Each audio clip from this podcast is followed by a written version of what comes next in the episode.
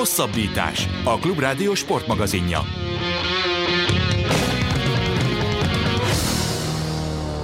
Műsorunk második felében a múlt vasárnap véget ért síugró négycsánc versenyről beszélgetünk. A műsor vendége Csatári Flóra, a hosszabbítás.hu újságírója. Szia Flóra! Szia Dani, üdvözlöm a hallgatókat! 50 év alatt egyszer fordult elő a négycsánc versenyen az, hogy valaki mind a négy sáncon nyerni tudjon. Aztán eltelt 16 év és előfordult megint, és aztán egy évvel később megint. Ráadásul nem az van, hogy van egy kiemelkedő versenyző, aki itt az elmúlt két évet uralja, és szinte minden versenyt megnyer, hanem egy másik, egy új név tudott nyerni egy évvel Camille Stoch után, méghozzá Kobayashi Ryoyu, egy fiatal japán ugró. Miért van ez szerinted?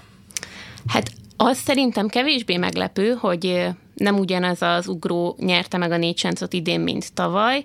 Az sokkal inkább meglepő, hogy megcsinálta az úgynevezett Grand Slam-et most egymás után két ugró is, ez az, hogy mind a négy sáncon tudtak nyerni, és így lettek bajnokok, mert hogy ez egyébként tényleg egy emberfeletti teljesítmény. Alapvetően a síugrásra jellemző az, mivel azon túl, hogy erősen technikai sportág, nagyon fontos az, hogy mennyire tudnak fejben, mentálisan jó formát elérni az ugrók, mert hiába van meg mondjuk a technikájuk, ugye azért ehhez egy jó nagy adag bátorság kell, hogyha az embernek van szerencséje mondjuk ellátogatni egy síugró sánchoz, akkor én azt javaslom, hogy másszon föl, és ameddig felengedik rá az átlagembert, és nézzen le egyszer onnan. Szabó Gábor az Eurosport kommentátora mondta egyszer azt, hogy amikor ő, ő felment oda, akkor igazából lenézni sem mert, és ez tényleg így van, szóval, hogy, és ez pedig Kelemen Zoltán, az Eurosport szakkommentátora, a Siugró szakkommentátora, aki ugye ugró is volt, szokta hangsúlyozni, hogy igazából amikor elugranak az ugrók, akkor bízniuk kell abban, hogy megjön a levegő, mert hogy ugye ott van egy nagyon pici időszak, amikor még nem tartja őket a levegő, tehát szó szerint a semmibe ugranak bele, Szóval, hogy azért ilyen körülmények között tényleg nagyon fókuszáltnak kell lenni ahhoz, hogy hiába tudja elvileg mondjuk a teste egy ugrónak azt, hogy mi a közel tökéletes ugrás, ezt be is tudja bizonyítani. Egyébként ebből a szempontból az is jellemző, hogy amikor viszont egy ugró elkapja ezt a fonalat, akkor utána jellemzően mondjuk tudja több versenyen át tartani ezt, addig, amíg nem tudom, nem jön össze mondjuk egy kevésbé jó ugrása, ez egyébként lehet időjárási körülményektől is, hogy mondjuk kap egy rossz szelet, valami olyan történik, ami miatt nagyobbat kell korrigálnia, sokszor ez esetleg nem is annyira látszik a tévénézők számára, de mondjuk az már megingatja annyira az önbizalmát, hogy utána egy picit visszaesik.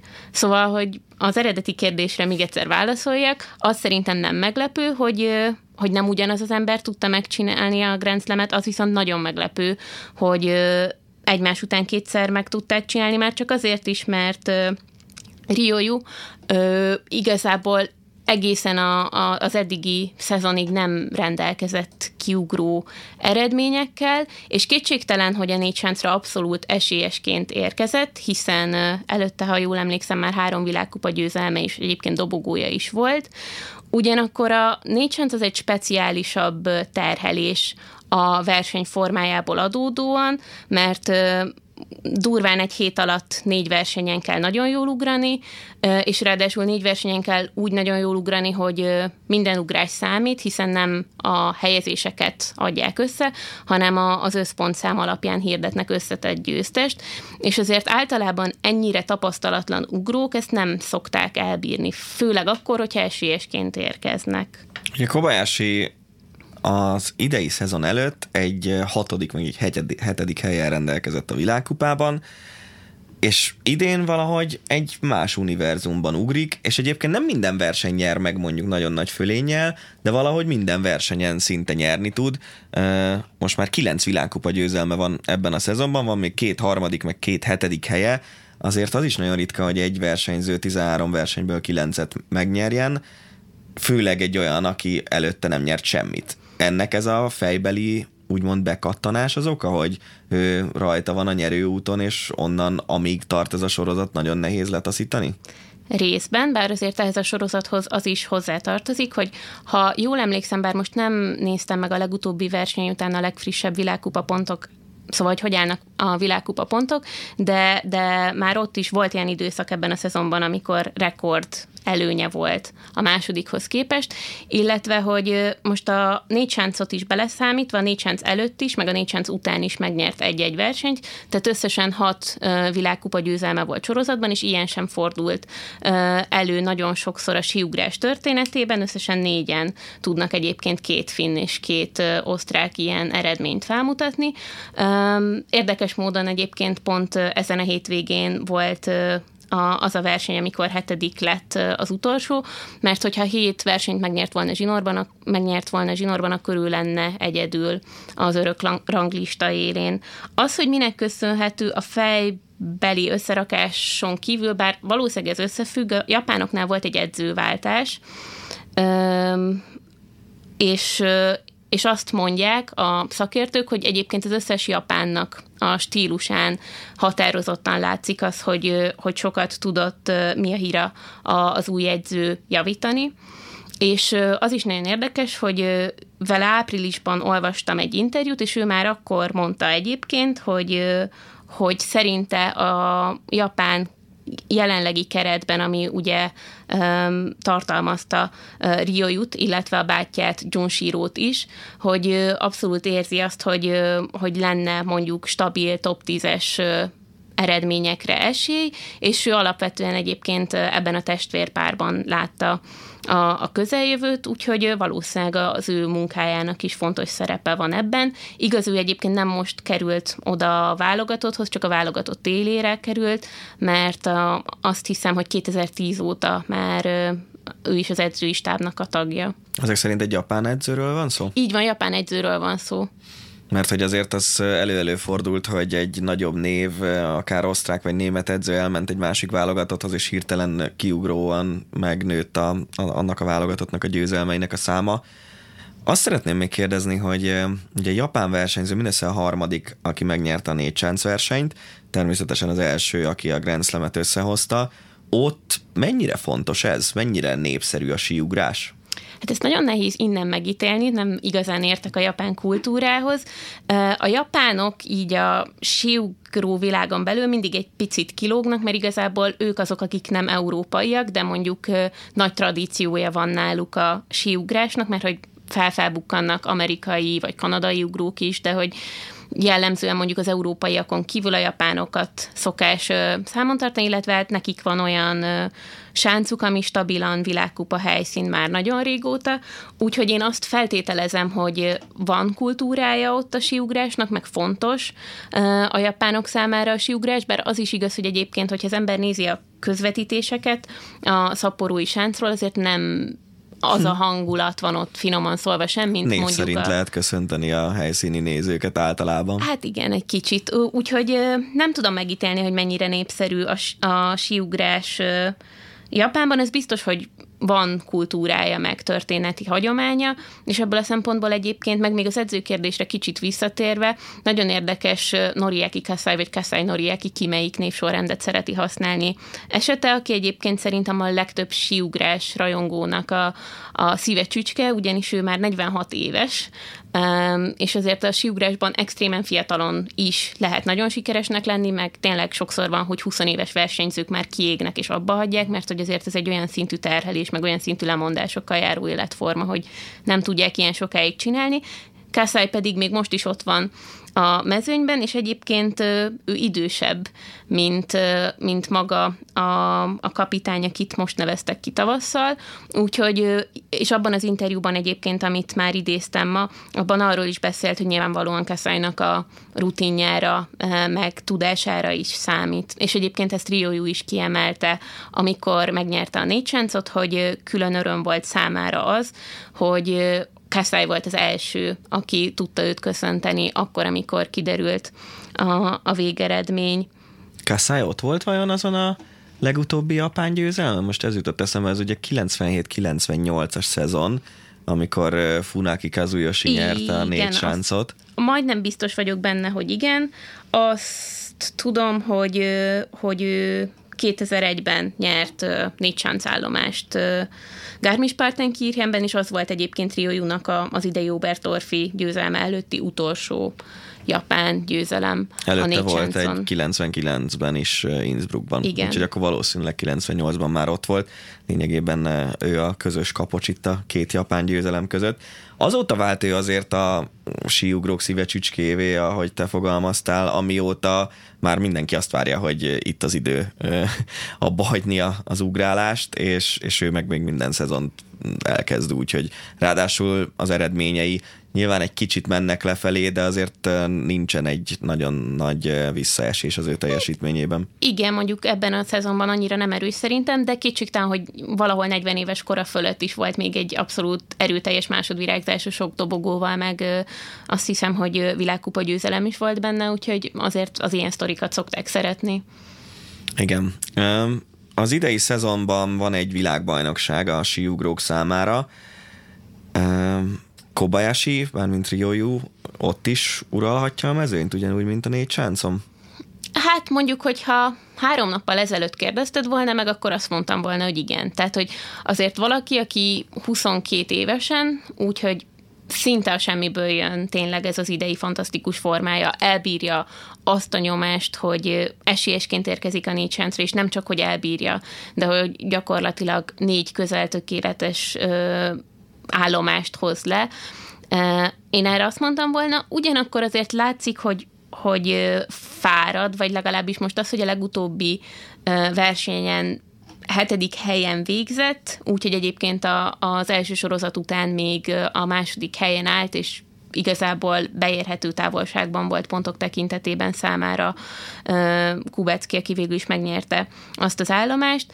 Azt mondanám, hogy nem vagyok benne biztos, de, de minden esetre nem tudom, hát mondjuk biztos akkor is okosabbak leszünk, hogyha most megnézzük az akopánai hétvégét, és látjuk azt, hogy ott uh, hogyan teljesít, meg ugye ez abból a szempontból is uh, érdekes lesz, hogy most Zakopánéban lesz csapatverseny, és mindig másabbak egy kicsit azok a hétvégék, amikor nem csak egyéni ugrásokat látunk, hanem csapatban is versenyeznek az ugrók.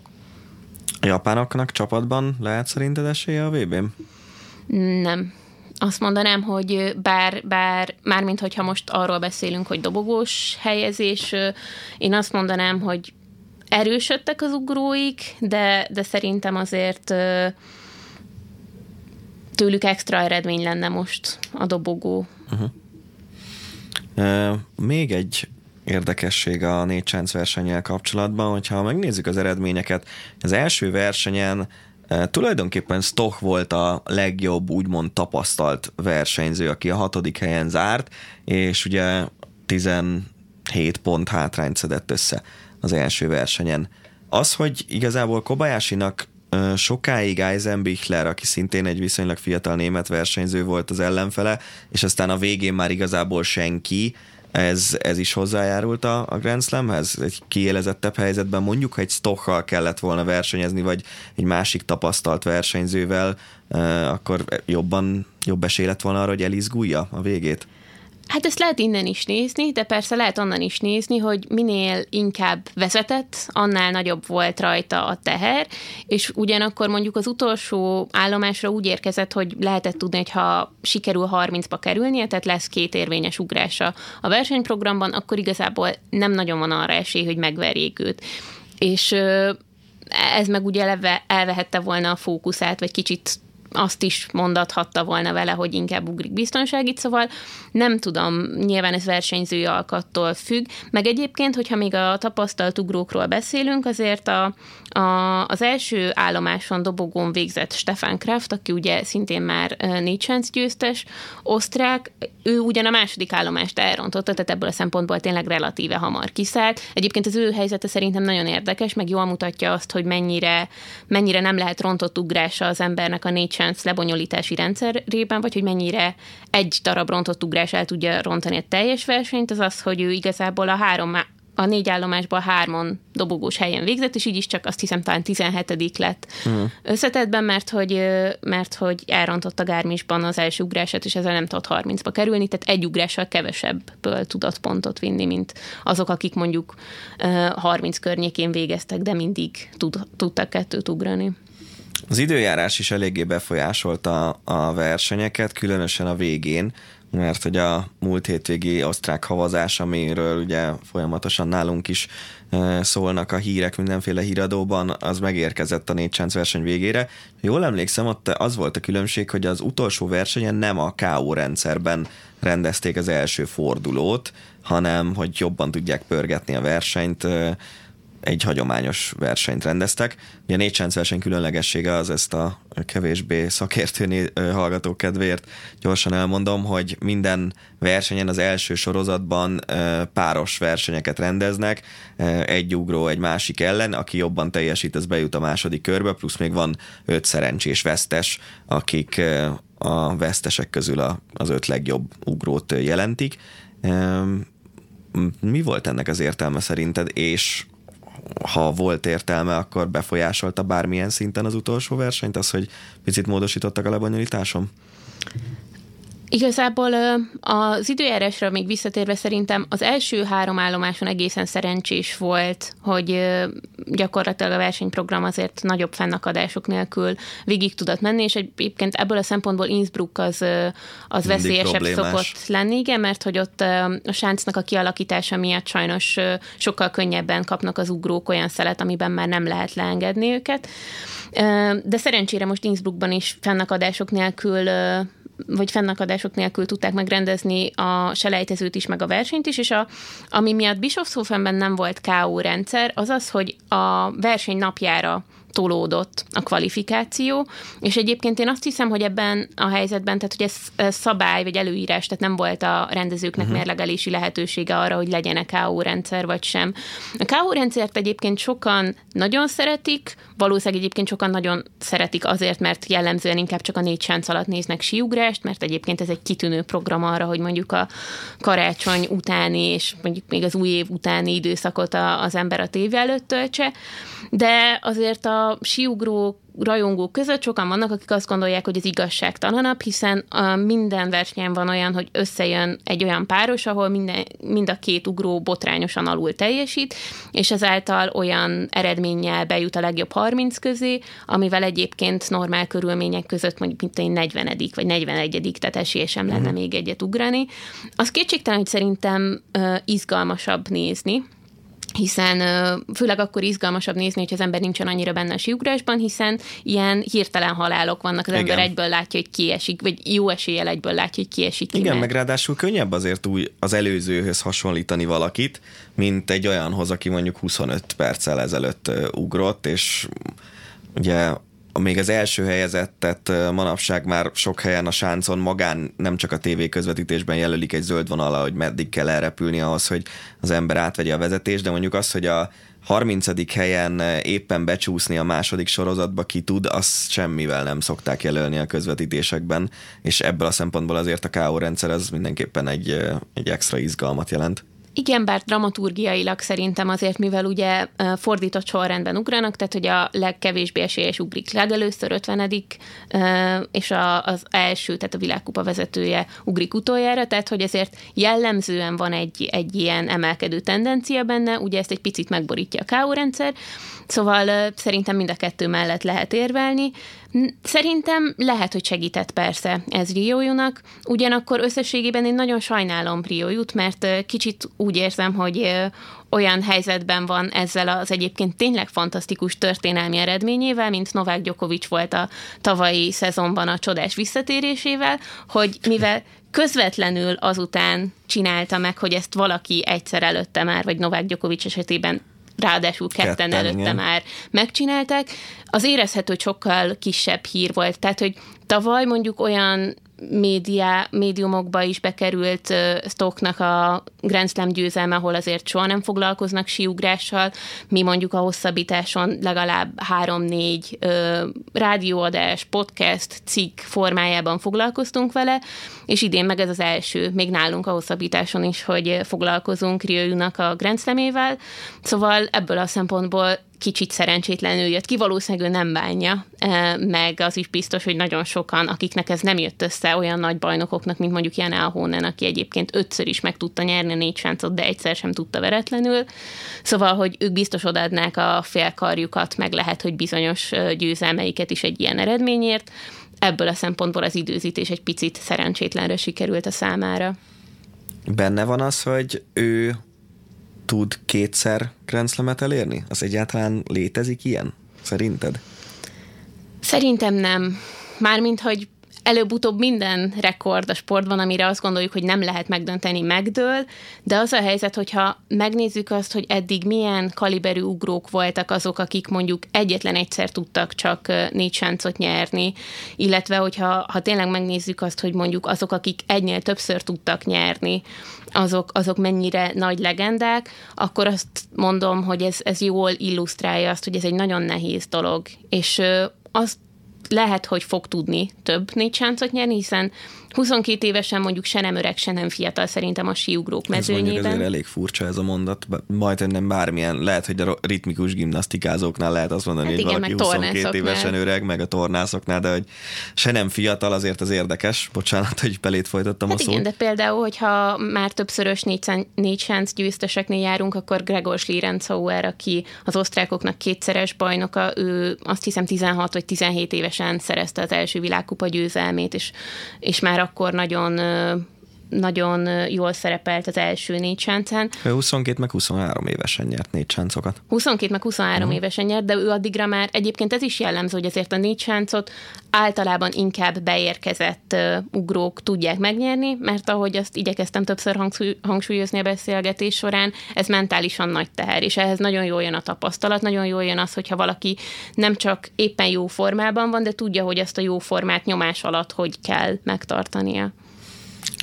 Remélem, hogy legalább valamilyen szinten tudtuk kompenzálni az általad felrótt Riójúval foglalkozás hiányát a magyar média részéről.